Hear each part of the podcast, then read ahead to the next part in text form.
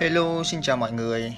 Lại là một ngày cuối tuần rồi và đã hết giãn cách xã hội. Hôm nay mình đã làm được một cái việc mà cả tháng qua mình không làm được. Đó là dậy sớm và đi ăn phở. Nếu mà bạn nào chưa biết thì phở là một món vô cùng yêu thích của mình. Mình có thể ăn phở sáng, trưa, tối và mình có thể ăn phở 7 ngày trong tuần. Mình đã từng làm như vậy rồi. Nên à, mình dành một số podcast ngày hôm nay để kể cho mọi người về lịch sử của món phở nhé. Mỗi lần mà mình đi đâu xa thì thứ mà mình nhớ nhất là món phở của Hà Nội.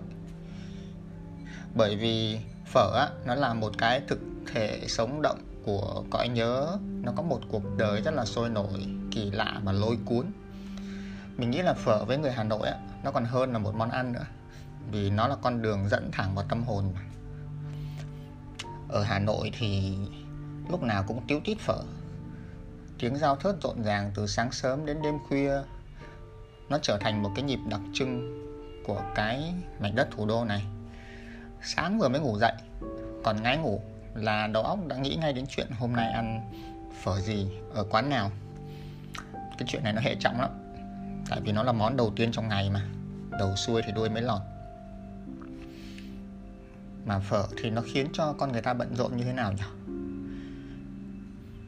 Kiểu như mấy hôm trời lạnh á thì nghĩ ngay đến chợ hàng ra làm bát phở sốt vang cho tâm hồn ấm áp. Hay là kiểu um, hôm nay hà nội trời nắng đẹp nên mình đến hàng vải. Ngồi vỉa hè cho nó thoáng mát. Vừa ngắm nhìn ánh nắng xuyên qua những chiếc lá vừa thưởng thức một bát phở nạm gầu vừa giòn vừa béo. Ai, nhắc đến lại thèm. Sống ở cái thành phố mà có hàng chục quán phở như kiểu Hà Nội á thì nó là một cái sự đau khổ cho cái dạ dày của mình. Ở đó người ta cứu tít hỏi nhau chia sẻ với nhau về quán phở. Mày đã ăn quán phở chỗ này nè chưa? Mày đã ăn quán phở chỗ kia chưa? Không tin các bạn cứ lên Facebook mà xem. Có nguyên những cái nhóm mà chỉ chia sẻ về phở thôi.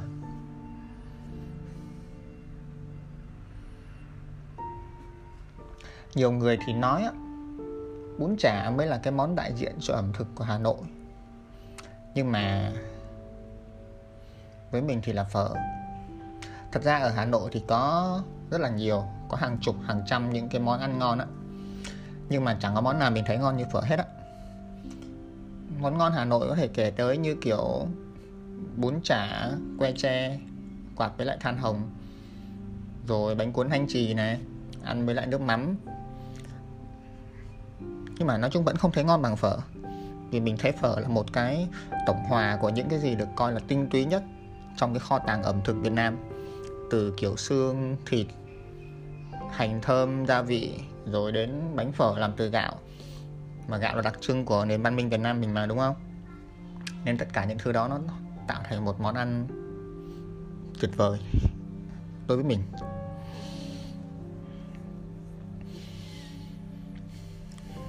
Thế nên là mình thấy cái cảm giác sung sướng nhất đó là vào một ngày trời xe xe lạnh. Chúng ta khoác một cái áo xong rồi co ro đi ra quán phở. Rồi hô to lên là, anh ơi, cho em một bát tái chín. Xong rồi ngồi chờ bát tái chín của mình tới. Trong lúc ngồi chờ á, thì hít thở không khí đặc trưng của quán phở nè. Nào là mùi gia vị này mùi gừng, mùi quế, mùi thảo quả mùi thịt bò. Hít thở xong rồi thì tô phở nó cũng đến rồi. Thì lúc đó mình sẽ ngồi thưởng thức cái tô phở nghi ngút khói trong một trời tiết trời lạnh lẽo ở Hà Nội. À còn gì phê bằng ta? Mình có một cái đặc điểm á là khi mình ăn món gì đó mà mình thích thì mình sẽ tìm hiểu về lịch sử cái món đó. Hà Nội hay là Thăng Long á, thì có khoảng 1.000 năm lịch sử rồi. Nhưng mà phở á, thì theo mình biết nó mới chỉ có khoảng hơn 100 năm thôi. Người ta nói những cái người nấu phở đầu tiên á, là thuộc về làng Vân Cù và Giao Cù ở Nam Định. Những cái người này họ mang họ Cồ hoặc là họ Vũ. Và dân Nam Định á, thì có cái truyền thống làm ăn có bạn có phường từ lâu. Họ tạo thành những cái kiểu làng xe ôm làng lái taxi ở những cái đô thị lớn như kiểu Hà Nội, Sài Gòn. Nhưng mà cái món đầu tiên á, mà tạo thành cái đặc trưng của người dân ở đây á, là cái nghề nấu phở. Tại vì sao? Tại vì vào những cái năm cuối thế kỷ 19 đầu thế kỷ 20 á, thì khi mà người Pháp họ mở những cái nhà máy dệt ở Nam Định, rồi họ mở cảng biển ở Hải Phòng, thì bắt đầu có những cái người lao động từ từ những cái vùng đó họ bỏ đồng ruộng để họ lên đô thị, họ nấu ăn cho những người công nhân và những người chủ ở đây. Người ta nói ờ, cái thời ban đầu thì phở nó là một cái món sáo trâu, tức là một cái món rẻ tiền mà nấu cho công nhân á. Sáo trâu là gì? Sáo trâu là một cái thứ sáo được nấu bằng xương trâu, xương bò với lại một ít phần thịt phần thịt bạc nhạt và họ dùng rất là nhiều gừng để khử cái mùi gây và ăn cùng với một cái loại bánh đa mà làm từ bột gạo hoặc là làm từ bún. Nếu mà nói về tinh hoa ẩm thực ở nông thôn Việt Nam á, thì tất cả nó có thể là nó nằm ở trong cái món sáo. Nếu mọi người chưa biết ấy, thì cái món sáo tức là một cái món mà mình đem mọi thứ từ xương trâu xương bò xương lợn xương heo xương chó và họ đem hầm thành một cái thứ nước cái thứ nước đó sẽ đem để ăn cùng với lại bún hoặc bánh đa. Cái món sáo này có xuất hiện trong một câu ca dao mà có thể mọi người không để ý. Cái món cò sáo măng á mọi người biết cái câu ca dao con cò mà đi ăn đêm không? Là nói về cái con cò bị sáo măng á. Thì những cái gánh sáo trâu này họ xuất hiện ở vỉa hè ngoài nhà máy dệt ở Nam Định và ở cái khu vực bến Sáu Kho ở Hải Phòng á, từ cuối thế kỷ 19 sau cái giờ tan tầm thì công nhân họ ùa ra khỏi nhà máy. Họ túm tụm bên các cái gánh sáo trâu này và họ xì sụp những cái bát sáo trâu này. Ừ, một chút thịt, rồi rắc tí hành hoa, mùi tàu. Cái món sáo trâu này thì cũng khiến nhiều người liên tưởng tới một cái món của người tàu, người Trung Quốc á. nó tên là món ngưu nhục phấn. Ngưu nhục là thịt trâu, phấn là gạo tức là nói về một cái món mì bánh đa làm từ bột gạo. Ăn cùng với lại uh, thịt trâu. Thật ra không rõ là cái món mì gạo thịt trâu này nó có giống món sao trâu của dân rau cù hay không nhưng mà nó cũng đóng góp một cái khả năng lớn cho cái sự xuất hiện của cái từ phở ở Việt Nam mình. Cái ngưu nhục phấn á, hay còn gọi là nhục phấn á, thì được người tàu gọi, người ta bán theo kiểu bán gánh hàng rong á. Thì cái, một cái gánh nhục phấn thì nó gồm hai phần. Một bên là thùng nước đặt trên cái bếp lò, một bên là cái chạn nhỏ đựng mì gạo, thịt trâu, gia vị, bát đũa. Cái gánh nhục phấn này rất là giống cái gánh phở xuất hiện ở Hà Nội vài chục năm sau đó. Thì cái người mà bán cái gánh này họ sẽ đi khắp phố và họ sẽ giao lên cái tiếng là nhục phấn để mà khách hàng biết, gọi vào mua và người ta nói là có thể cái tiếng phấn này nó được lạc giọng và biến thành một cái âm phơ rồi cuối cùng thành phở. À, và khi xuất hiện ở Hà Nội thì nó đã đổi tên thành món phở. Đó là một giả thuyết. Giả thuyết thứ hai đó là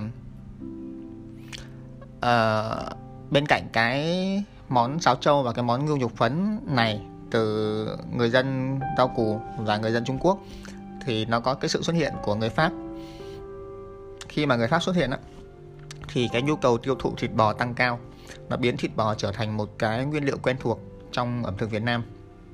Cùng với cùng với lại một số loại khác như là cà rốt này, súp lơ, bơ sữa. Và đây là một trong những yếu tố rất là quan trọng trong cái việc mà hoàn thiện món phở. Tại vì trong cái giai đoạn đó trâu bò nó vẫn là cái con vật nó mang tới cái sức kéo chủ lực cho ngành nông nghiệp tại Việt Nam. Do đó mà cái việc giết trâu, giết bò nó phải là một sự kiện lớn và nó phải có sự đồng ý của chính quyền. Nhưng mà người Pháp thì lại thích dùng thịt bò cho các cái món súp, món hầm, món nướng. Nên bắt buộc phải có một cái sự thay đổi. Sự thay đổi đây là gì? Nó bắt đầu xuất hiện những cái lò mổ chuyên nghiệp. Bắt đầu xuất hiện tại Hà Nội. Nơi mà tập trung nhiều người Pháp nhất ở miền Bắc. Thì cái nơi này nó bắt đầu là cái nguồn cung cấp xương bò và thịt bò cho các cái quán ăn. Và từ đó phở thì nó bắt đầu nó lột xác thay đổi cái nguyên liệu chính từ xương và thịt trâu sang thịt bò, và cái món nhục phấn nó cũng trở nên ngon hơn. Cũng từ đó thì cái công thức nấu phở nó bắt đầu hình thành ổn định hơn, với lại nước dùng thì được ninh từ xương ống bò này người bánh phở được làm từ gạo tẻ ngon này, thịt bò thì nó có nhiều loại, bắp, nạm, gầu, luộc luộc chín lên, và bắt đầu có thêm các cái loại về gia vị và rau thơm sao cho nó phù hợp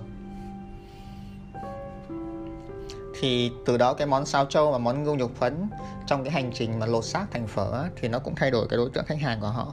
Nó không còn là cái món ăn cho những người lao động chân tay và nghèo túng nữa. Tại vì có rất nhiều những người giàu có, trung lưu ở thành thị, những người tư sản, những người trí thức, họ thử món phở và họ nhanh chóng bị cái món này hút hồn.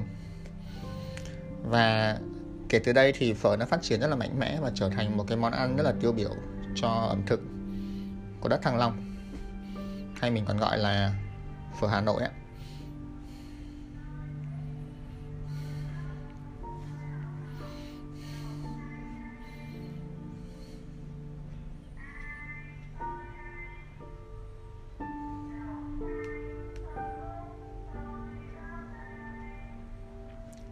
mọi người có nghe thấy tiếng dao ai xối cúc xối cất không tại mình đang thu cái này vào buổi sáng cũng là lúc mà người ta đi như vậy. Không rồi quay lại nha. Quay lại về chuyện uh, món phở. Vừa rồi mình kể cho mọi người về lịch sử. Bây giờ mình kể cho mọi người về việc nấu phở. Nấu phở thật ra nó cũng rất là công phu. Và một lý do mà tại sao người Hà Nội họ rất là tự hào về món phở của họ. Tại vì họ tự hào về cái sự hào hoa tinh tế và cái sự nghệ thuật mà chúng ta mang đến và truyền tải cái tinh thần đó lên cái món phở. Có thể nói cái phở là một cái món ăn hiếm hoi mà có được cái sự nghiêm ngặt cầu kỳ công phu trong cái chuyện chuẩn bị nguyên liệu nấu và thưởng thức. Mà để hiểu điều này á, thì chúng ta phải so sánh phở với lại các món khác. Người Việt mình á, trên thực tế thì lâu nay vẫn rất là tự hào về nền ẩm thực đa dạng phong phú và lâu đời. Thế mạnh của cái sự đa dạng này thì khỏi phải nói. Riêng cái món bún thôi á các bạn mà ngồi đếm đủ các loại bún thì cũng hết cả ngày. Cái này không phải là do đến từ cái chuyện mà nước Việt Nam mình rừng vàng biển bạc, có nguồn nguyên liệu ẩm thực phong phú. Mà bởi vì á, người Việt mình ngày xưa khổ, cái gì cũng ăn, cái gì cũng bỏ vào mồm được. Nên tạo ra một cái kho tàng ăn được, đổ sộ hơn với các nước khác. Một điều cũng phải kể đến là cái khoản lâu đời.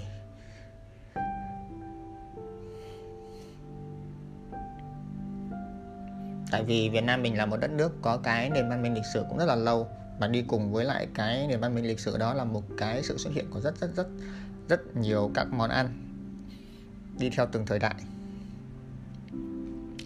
Nhưng mà thật ra cái gu ẩm thực của người Việt mình nó cũng lạ lắm. Chúng ta ưa cái sự tươi ngon của nguyên liệu, sự nhanh chóng trong cái việc chế biến và sự nóng sốt trong việc ăn. Đây là lý do tại sao chúng ta thấy mà mình buổi sáng mà, kiểu, phải ăn hạt ngũ cốc và uống sữa thì nó rất là khó chịu, trong khi đó là một cái chuyện rất là bình thường của người nước ngoài. Chính vì thế mà chúng ta có rất nhiều những cái kiểu chế biến, ví dụ như món luộc này, gà luộc, chim luộc, lợn luộc, bò luộc. Món nướng thì cá nướng, gà nướng, bò nướng, trâu nướng, rắn nướng, con gì cũng nướng được hết ạ.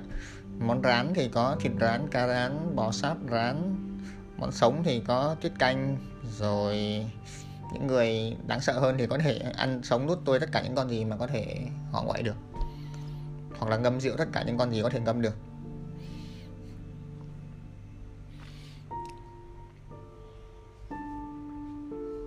Thế nên là với một cái triết lý là phải ăn nhanh ăn nhiều ăn nóng.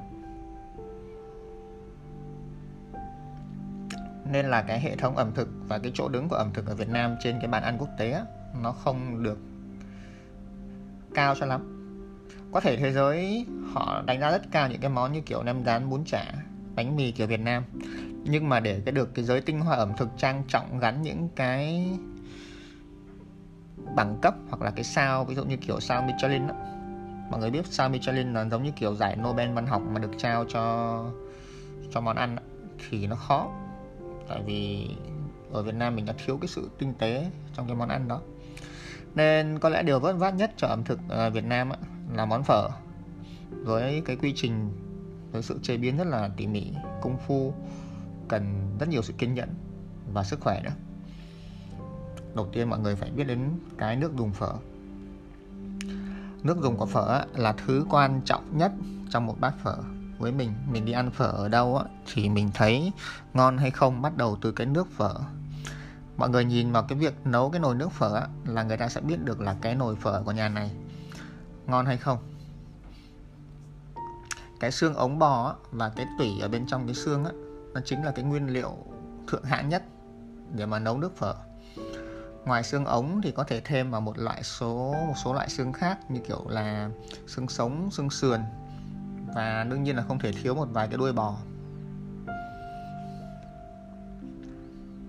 Tùy vào phần tủy của xương sống và phần đuôi bò thì người ta nói là tủy và phần đuôi được cho là đem lại cái vị ngọt, cái mùi thơm đặc trưng của bát phở.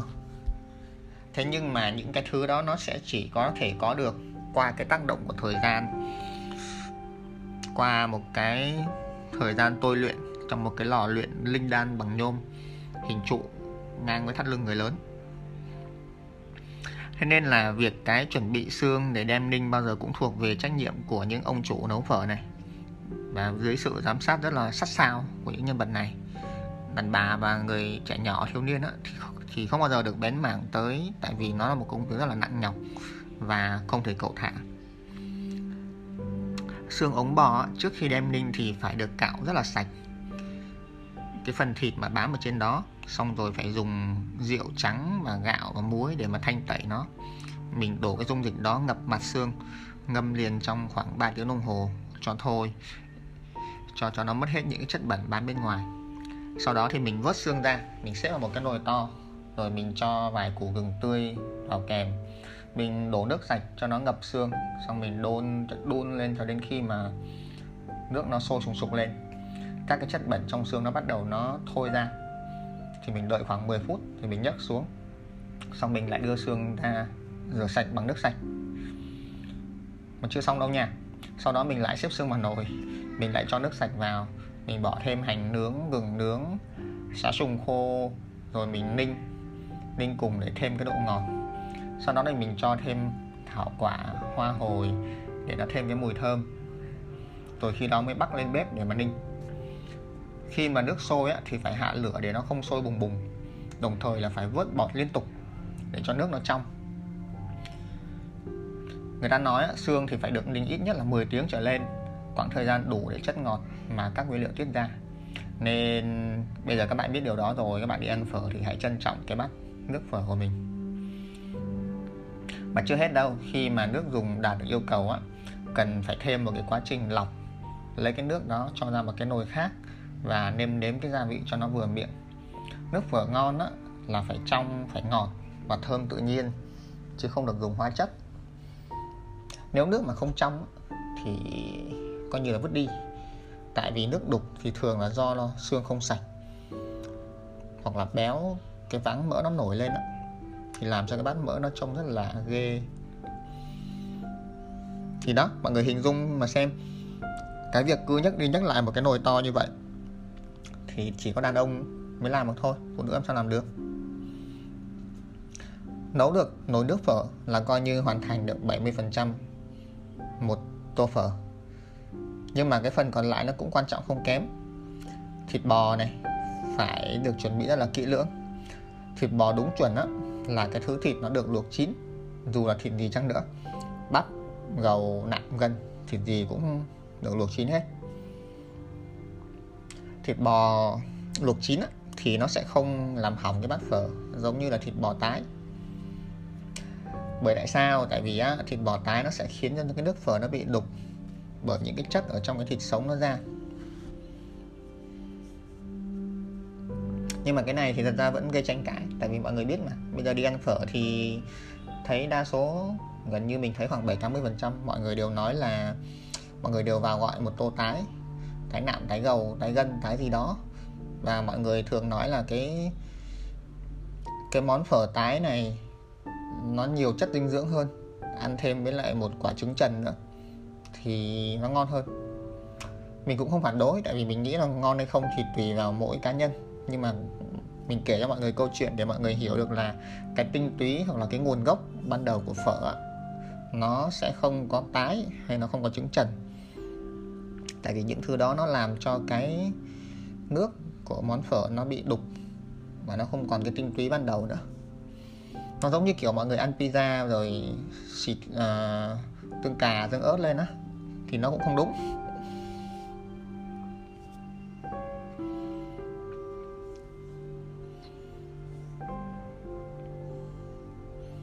Thịt bò thì thường mọi người sẽ thấy là thịt bò họ sẽ treo lên một tảng rất là to, xong rồi họ đem luộc, xong họ mang cả cái tảng đó, họ để vào cái quầy phở. Khi nào khách ăn thì mới bắt đầu mới lấy dao ra, thái từng miếng, rồi xếp vào trong bát phở. Người nào mà giỏi á thì nhìn bát phở rất là đẹp, miếng nào cũng như miếng nào hết cái khâu thái thịt nó rất là công phu. Bởi vì tô phở có đẹp hay không á nó phụ thuộc vào cái khâu thái thịt này. Nhìn nhìn mà bát phở á, mà thấy thịt nó nát nó vụn vặt thì cũng mất hứng ha. Người ta nói ăn thì ngoài chuyện thì ngoài chuyện ngửi ngoài chuyện nếm thì mắt nó cũng quan trọng. Thế tại sao khi mà chúng ta đi ăn ở những hàng quán theo kiểu châu Âu á, chúng ta thường cảm thấy rất là phấn khích ở cái cách trình bày của họ. Khi mà thái thịt đẹp thì là hoàn thành được 90% sự hoàn mỹ của bát phở rồi. Bây giờ đến nguyên liệu thứ ba là bánh phở. Bánh phở đúng thì nó phải đạt yêu cầu là phải trắng, phải dai, phải mềm, phải giòn. Hmm. Nghe tới đây thấy thèm để có được cái thứ bánh phở đó thì bắt buộc là phải dùng gạo rất là ngon phải dẻo rồi phải pha trộn với một cái tỷ lệ hợp lý làm sao để mà tráng ra một cái thứ phở mà không cần phải dùng hàn the không cần phải dùng những cái chất để mà cho nó trắng như là nhiều quán phở làm bây giờ. Và sờ vào nó không bị dính ở tay. Thì với cái thứ bánh phở đó khi người ta chan nước phở vào thì trông nó mới đẹp và trông nó mới làm nền được cho cái miếng thịt. Thì đó những gì khó nhất đã xong rồi. Nước phở à, bánh phở và thịt bò. Bây giờ là đến khâu trình bày sao cho nó tươm tất nhất thì thường một quán phở gia đình thì người đàn ông sẽ là người làm tất cả những khâu ở trên còn người vợ sẽ là người lo cái khâu cuối cùng trình bày tô phở. Tô phở thì người ta cũng sẽ dùng một cái bát sứ nó đầy đặn để nó giữ nhiệt và khi mà bưng bê á thì nó không nóng quá. Và những quán mà dùng có nhiều quán dùng cái tô phở mà cái bát nó trắng tinh á, thì nó sẽ làm tạo ra cái cái vẻ đẹp cho bánh cho thịt cho nước cho cái rau thơm của món phở hơn.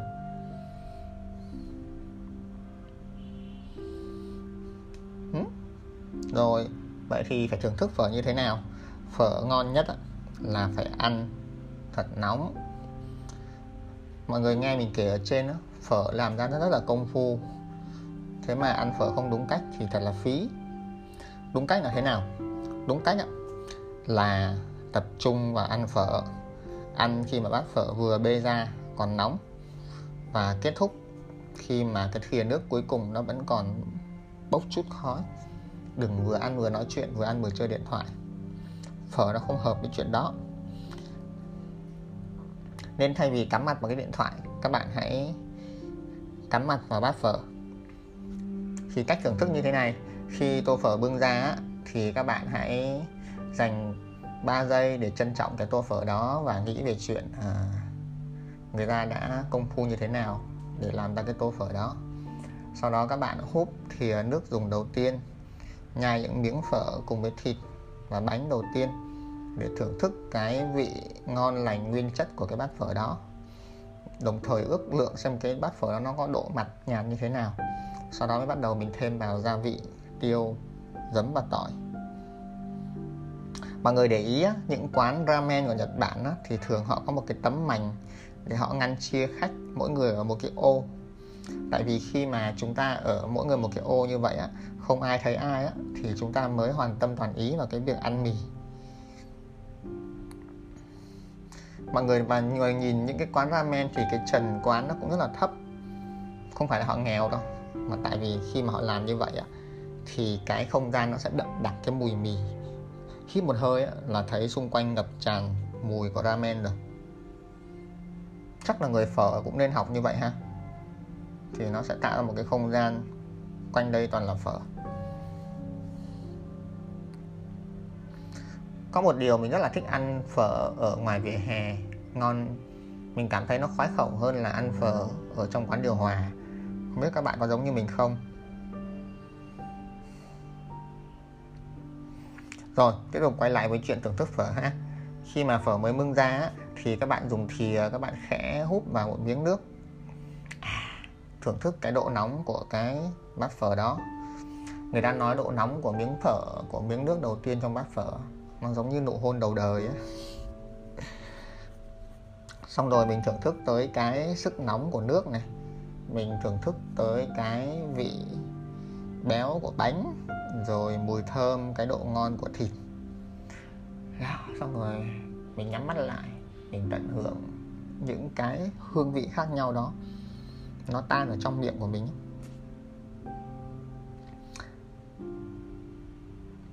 Thế nên là một tô phở rất là quan trọng là nó phải nóng. Ăn phở mà nguội á thì không còn gì vui hết.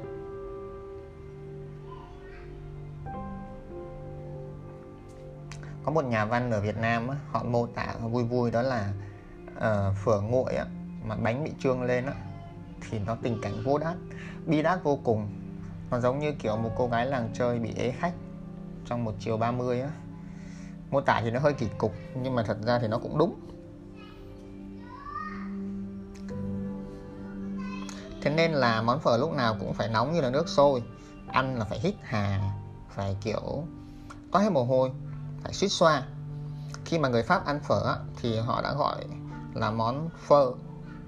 Phơ tức là phiên âm của cái từ phơ của tiếng pháp tức là lửa. Chắc là có thể tại vì họ nhìn thấy cái nồi lửa đun sôi xình xịch và họ thấy người bán phở cặm cụi để chăm cái nồi đó, nên họ dùng cái từ đó.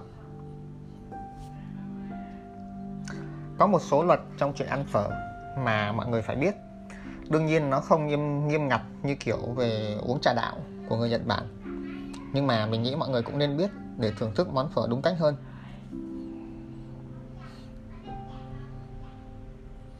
Tại vì khi mà ăn một món ăn và biết kết hợp đúng cách thì nó sẽ làm món ăn nó ngon hơn. Ví dụ, ăn bò stick mà uống với đúng loại rượu thì nó sẽ ngon hơn là ăn stick và uống với trà đá. Hoặc ở Việt Nam người ta hay nói là con gà cục tác lá chanh chẳng hạn. Tức là ăn gà thì phải ăn với lại một chút xíu cái vị chua của chanh. Chấm với muối thì nó sẽ làm tôn cái món gà nó lên. Nó rất là hợp nhau. Đấy là gà. Nhưng mà với bò bò mà ăn với chanh thì nó không đúng. Khi mà bắt chanh và bắt phở bò thì nó sẽ triệt tiêu đi toàn bộ cái mùi vị thơm tho của thịt bò. Tiếc là khắp mọi nơi, gần như tất cả mọi nơi ở đây chúng ta đều đang ăn phở với lại chanh. Đặc biệt là khi mình vào Sài Gòn, mình thấy điều đó. Ăn phở đúng nhất là ăn phở với cái lọ giấm tỏi ở trên bàn. Mình tiếc là khi vào Sài Gòn thì không thấy nhiều nơi có lọ giấm tỏi lắm. Tại vì giấm tỏi nó chua vừa Và nó không làm mất đi cái mùi thơm của thịt, Đặc biệt là các cái loại thịt tái. Thế nên là các bạn hãy thử làm một điều. Thứ nhất đừng vắt chanh khi ăn phở. Thứ hai đừng vứt bỏ chanh bừa bãi ra ngoài sàn nhìn rất là mất vệ sinh. Bởi vì cái nước phở là cái thứ rất là ngon và đặc trưng của cái quán phở đó.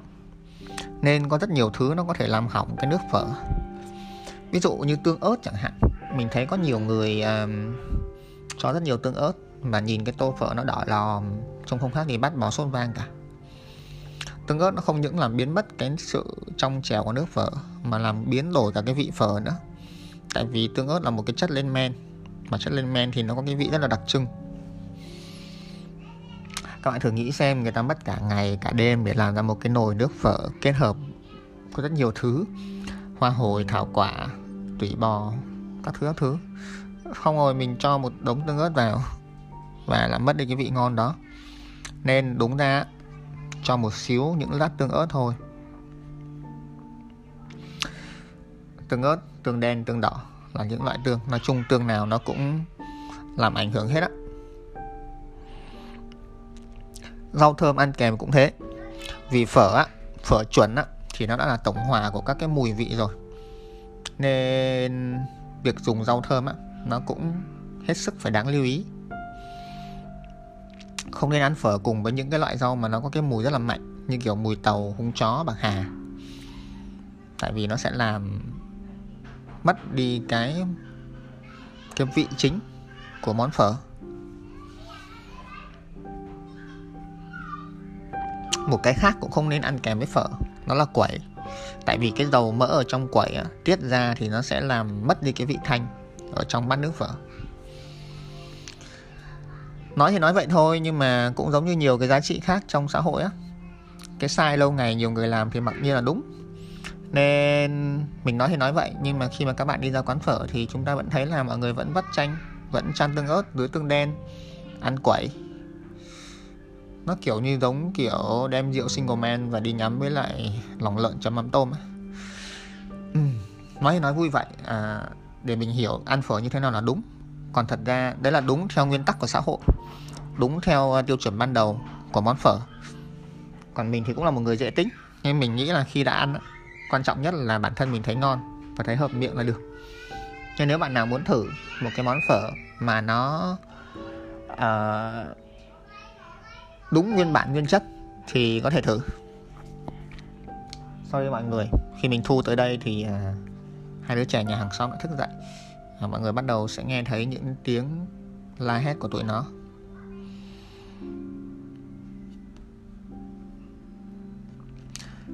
Nói chung là sau hơn 100 năm vào và trở thành một cái món tinh túy của Hà Nội ấy, thì phở nó cũng thay đổi và trải qua nhiều cái biến tấu. Khi mà mới định hình á, thì cái món phở nó đơn giản lắm. Nó công thức cốt lõi của nó là nước hầm xương bò thịt bò chín và bánh phở nói đến phở bò thì người ta sẽ nghĩ tới tái lăn hoặc là một tô nạm. Thế là đủ. Nhưng sau này nó bắt đầu xuất hiện nhiều hơn. Tại vì sao? Tại vì thịt thịt bò nó không phải là cái thứ có sẵn để mà làm phở nhất là trong cái thời gian chiến tranh loạn lạc nên để duy trì món phở thì người ta bắt đầu nghĩ ra những cái loại thịt khác.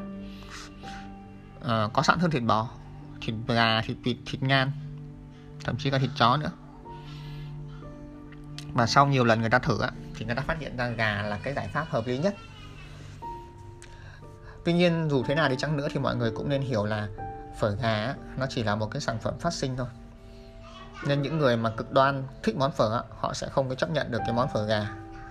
Phở nó không phải là phở khi mà không có thịt bò. Phở không phải là phở khi mà nước phở không ninh từ thịt bò. Những người cực đoan thì họ sẽ nghĩ như vậy.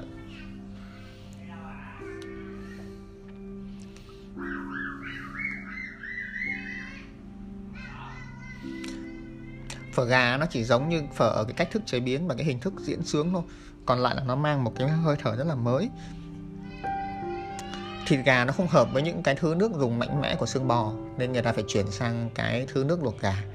Và từ đấy thì cái nguyên liệu nó cũng phải thay đổi. Người ta nói phở gà thì nó mang cái sự nữ tính của phái đẹp hơn là cái sự cường tráng của nam nhi, giống như phở bò.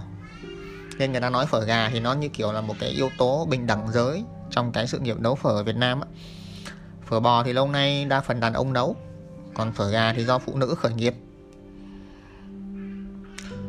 Mà nếu mọi người để ý á, thì thường phở bò thì sẽ ăn cùng những cái bánh phở rất là to, còn phở gà thì sẽ dùng những cái bánh nhỏ, hơi giống bún hơn. Thịt của phở bò thì thường là tảng gầu hoặc là cục gân, và những cái lát mà nó thái rất là to còn thịt của phở gà thì sẽ là những cái mảnh đùi, miếng lườn, miếng cánh, miếng da mà thái nó rất là vừa miếng, bằng kiểu đốt ngón tay thôi. Nói chung là sự biến tấu từ phở bò sang phở gà thì vẫn tạm chấp nhận được. Nhưng mà có những cái món phở nó không thể chấp nhận được, như kiểu phở vịt quay hay là phở thịt lợn chẳng hạn, thì nó không phải là phở. Có những món ăn có cái tính linh hoạt rất là cao có thể dùng vô số nguyên liệu để làm nhân ví dụ như món bún bò Huế. Tuy nhiên thì phở nó không thể làm như vậy được. Không thể nào ở Ninh Bình có sẵn dê thì nấu phở dê ở Nghệ An có sẵn lươn thì nấu phở lươn ở Phú Yên có sẵn cá ngừ thì nấu phở cá ngừ đại dương. Công thức nấu phở là phải cố định và các thành phần cấu tạo nên phở nó cũng phải cố định chỉ có cái tiểu tiết là khác nhau thôi.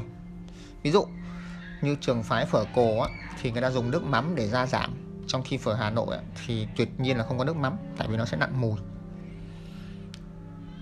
Một lần nữa nói gì thì nói uh, món ăn là một văn hóa vùng miền không có nơi nào ngon nhất cả. Chúng ta hiểu cái sự thay đổi đó để hiểu rằng một món ăn nó đã đi qua và trải qua một cái giai đoạn lịch sử như vậy.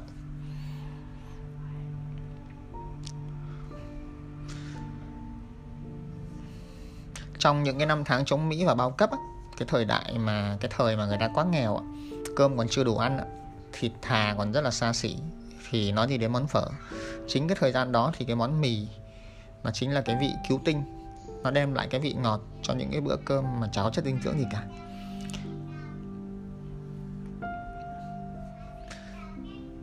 Mì mì chính ấy, chỉ cần vài hạt mì chính thôi. Ừ, và mọi người sẽ thấy chỉ cần vài hạt mì chính nó sẽ làm cho cái bát nước luộc rau. Nó sẽ trở nên ngọt hơn và đó là lúc mà người ta mang mì chính hay là trong Sài Gòn gọi là bột ngọt vào trong món phở. Bây giờ người ta không cần đun xương ống nữa, chỉ cần đun nước lã với lại mấy củ gừng nướng, hành nướng cho vài thìa bột ngọt, thả vào là sẽ có một nước, nồi nước dùng trong veo và ngọt lừ. Không nước dùng thì xong rồi, bánh phở thì không quá hiếm, hành mùi lúc nào cũng tươi. Thế là có một cái bát phở, người ta gọi là bát phở không người lái ra đời để thỏa mãn cái cơn thèm phở tích tụ của những người nghèo. Cái thứ phở đó nó không có thịt, nó không có vắng mỡ, nhưng mà nó cũng nóng hổi và nó cũng nồng cái mùi phở. Tại vì nó có cái mùi của quế, hồi và thảo quả. Và đó là chính là những cái gì mà người dân miền Bắc ăn vào cái thời điểm mà đói và khổ. Sau này thì cái thời khổ nó qua đi rồi á phở thì được nấu lại với xương với thịt.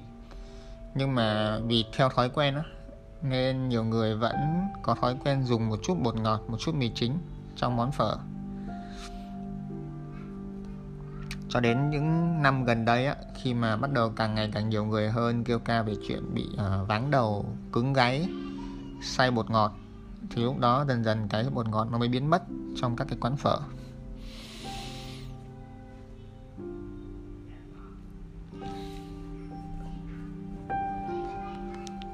Hôm nay mình nói dài ha. Bạn nào nghe được đến ờ, đây là mình rất là nể các bạn luôn á.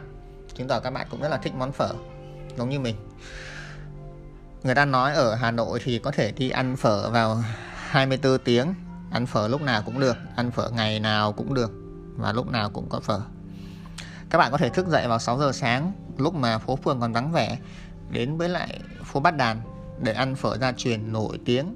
Phải xếp hàng, dùng rắn xếp hàng. 6 giờ sáng là cái quãng thời gian tuyệt vời nhất để mà ăn một cái bát phở đầu nồi khi mà người ta còn ăn chưa đông. Và chúng ta có thể thư giãn trong chuyện ăn. 7 giờ sáng thì có nhiều lựa chọn hơn.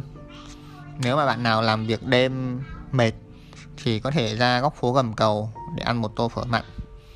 Đặc trưng của phở mặn á, là vị mặn rất là đậm đà có những miếng thịt to như cái nắm đấm bàn tay á. và cái giá nó cũng khá mặn so với mặn bằng chung nhưng mà nói chung là ngon. 8 giờ, ai mà thích ăn phở, xen lẫn với lại một cái tiếng chuông giáo đường thì các bạn có thể qua ngõ ấu triệu bên hông nhà thờ lớn để mà dùng phở. 9 giờ thì có thể ghé qua phố hàng vải để ăn phở lâm, lõi rùa này, bắp này, là những cái ngõ rất là ngon ở trong quán phở đó. Ăn xong thì các bạn có thể đi ra đầu phố để uống một ly nước mía và chụp ảnh với lại phố cổ ở đó. 10 giờ thì có thể qua phở chiêu hàng đồng. Để thử. À, nó ở ngay cạnh cái chỗ ngã tư cột đèn á. Vừa có thể vừa qua đó vừa ăn phở vừa thưởng thức một tách trà nóng vừa ngắm những người thợ mà họ làm che trúc ở đó làm việc. 11 giờ. Ăn phở bò vào 11 giờ thì thật ra hơi muộn. Nên à, đổi sang ăn phở gà vậy. Mọi người có thể ra phố Nam Ngư vào phở Bà Lâm để ăn một tô phở gà kèm với lại à, trứng non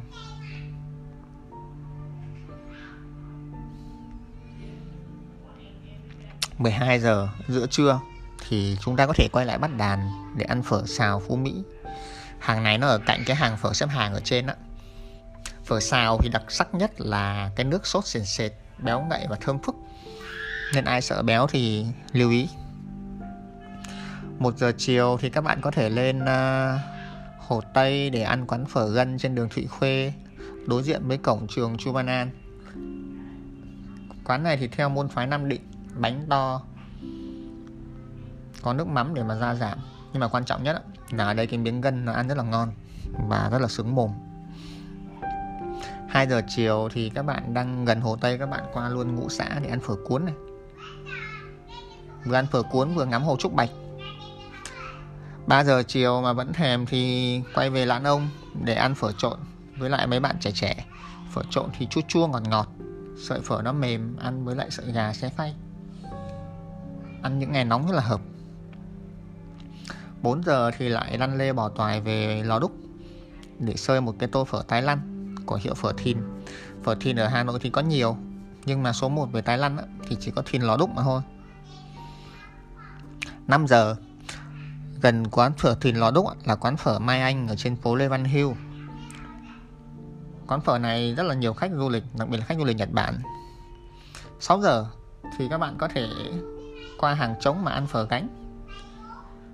Phở gánh ngày xưa rẻ lắm, có 10 nghìn thôi. Bây giờ thì hình như là khoảng, cũng không rẻ nữa 30 35 nghìn rồi. 7 giờ tối khi mà đường phố tấp nập lên đèn thì các bạn có thể đi cùng với dòng người tấp nập đó tìm đến ngõ Trung Yên để ăn phở sướng. Nếu mà ăn xong mà vẫn chưa sướng á, thì qua hàng giày để ăn phở vui. 9 giờ tối thì có khi các bạn nên ghé qua quán phở tư lùn ở Hai Bà Trưng, bởi lúc này thì quán nó bắt đầu vắng khách hơn và phục vụ mọi người chu đáo hơn. 10 giờ thì có thể quay lại với phố cổ đến hàng buồm để ăn phở xào bát bò. 11 giờ về với ngõ trạm có một quán phở không tên. Quán không tên nhưng mà rất là nổi tiếng. Còn nước sốt vang rất là ngon ăn rất là dễ chịu. 12 giờ đáng ra là bạn phải đi ngủ rồi. Nhưng mà nếu chưa, chưa đi ngủ thì nên ra ngã tư hàng bạc để ăn phở Thái Lan. Phở thì rất ngon nhưng mà giá thì hơi chát. Vì sao được? Phở đêm cho dân chơi mà. Một giờ thường một giờ người Hà Nội ít ra đường lắm nên nếu bạn ra đường thì có thể đến phở gà phủ doãn.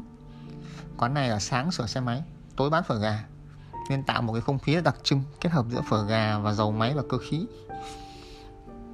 2 giờ thì có thể kéo nhau ra đường tàu trên uh, quán phở đường tàu trên đường Trần Phú là một tô bắp trần. Vừa ăn vừa thi thoảng nghe tiếng đoàn tàu về ga cũng là một trải nghiệm rất hay. Nói chung cũng cần hết ngày rồi ấy nhỉ 3 giờ thì nó bắt đầu tầm hoạt động của phở sốt van hàng đường. Phở ngon, giá cũng không chát quá. 4 giờ thì qua đầu chợ Long Biên ăn phở gánh để xem chợ đầu mối. 5 giờ thì các quán phở sáng cũng bắt đầu mở rồi. Mọi người có thể chạy ú ra phở thìn bờ hồ, Ăn một bát. Đó, Nói chung là đã đến Hà Nội Thì phải ăn phở, Tại vì phở là một cái đặc trưng Của người Hà Nội. Phở nó đẹp đẽ, Nó gần gũi, Nó không kiểu cách, Nó không kiêu kỳ. Phở dành cho tất cả mọi người, Nghèo cũng ăn được, Mà giàu cũng ăn được hết ạ. Ok, Nói tới đây thì cũng mệt, Nên mình sẽ đi ăn phở đây. Chúc các bạn ăn phở ngon nhé.